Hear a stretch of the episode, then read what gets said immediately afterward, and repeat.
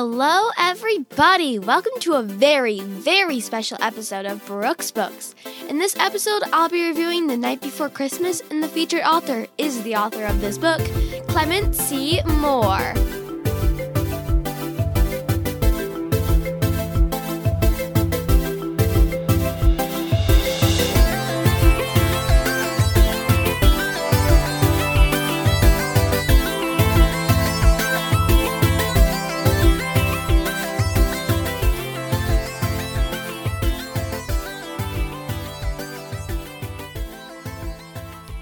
Any of you know this book, you're probably wondering why the heck would I review a picture book?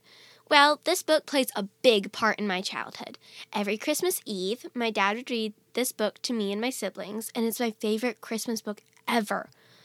I have no emails or comments this episode. I love hearing from everybody from Washington to India. Yes, yes, I have a listener in India.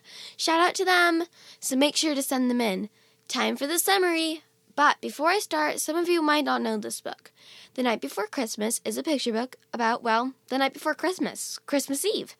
You'll see what I mean when I read it. So, time for the summary. Throughout the book, the man narrates about his experience on Christmas Eve night. I really don't have much to summarize in this book because it's so short, so let's just move on to author information. The author of this book, Clement C. Moore, has only written Christmas books, and I've only read this one surprisingly. Self note next library trip, check out his books. I'm not going to say much about him since he's the featured author. I'm saving all the good information for the end. Time to read the book. Prepare yourself for awesomeness. The Night Before Christmas by Clement. Moore, illustrated by Charles Santore. 'Twas the night before Christmas, when all through the house not a creature was stirring, not even a mouse. The stockings were hung by the chimney with care, in hopes that St. Nicholas soon would be there. The children were nestled all snug in their beds, while visions of sugar plums danced in their heads, and mamma in her kerchief and I in my cap had just settled down for a long winter's nap.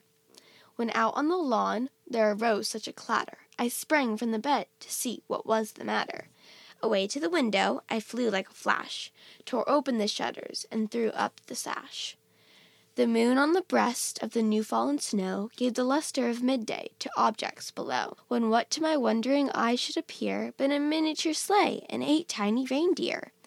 With a little old driver so lively and quick, I knew in a moment it must be Saint Nick.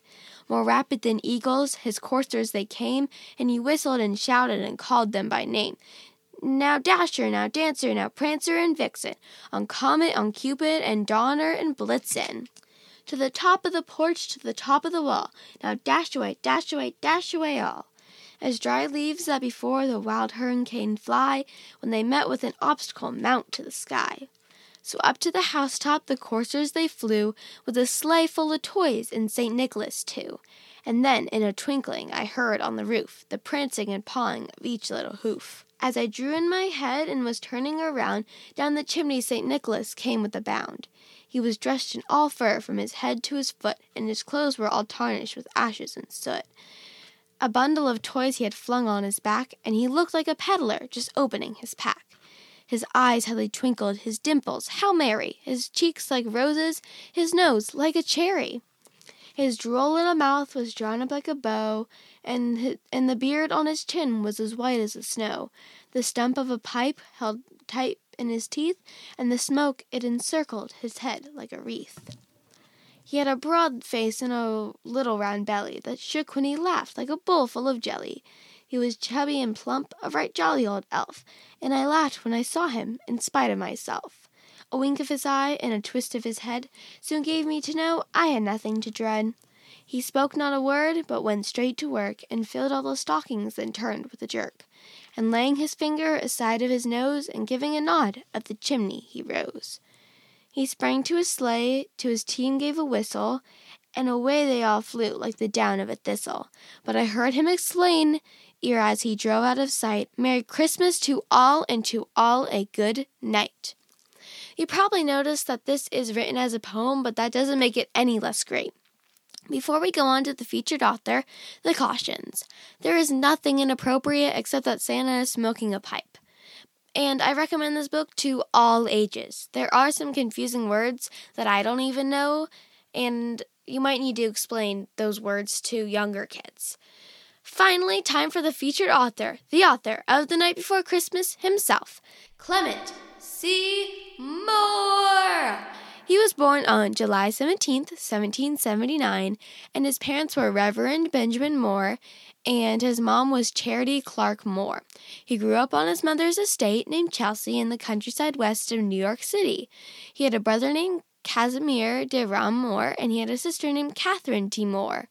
He is no longer living today, and he was 83 years old when he died, five days away from his 84th birthday.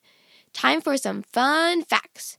Moore had nine children. A friend of Moore's sent the poem to the paper to be published, not him. The poem was published anonymously on December 23, 1823 and Moore did not want to be connected to the poem because of his reputation as a serious professor of language arts. Thank you guys for joining me for a very special episode of Brooks Books. I'll see you next episode after Christmas. Make sure to email me at brooksbooks13 at gmail.com for book recommendations or if you want a shout out. The link is in the episode description. Keep reading and Merry Christmas to all and to all.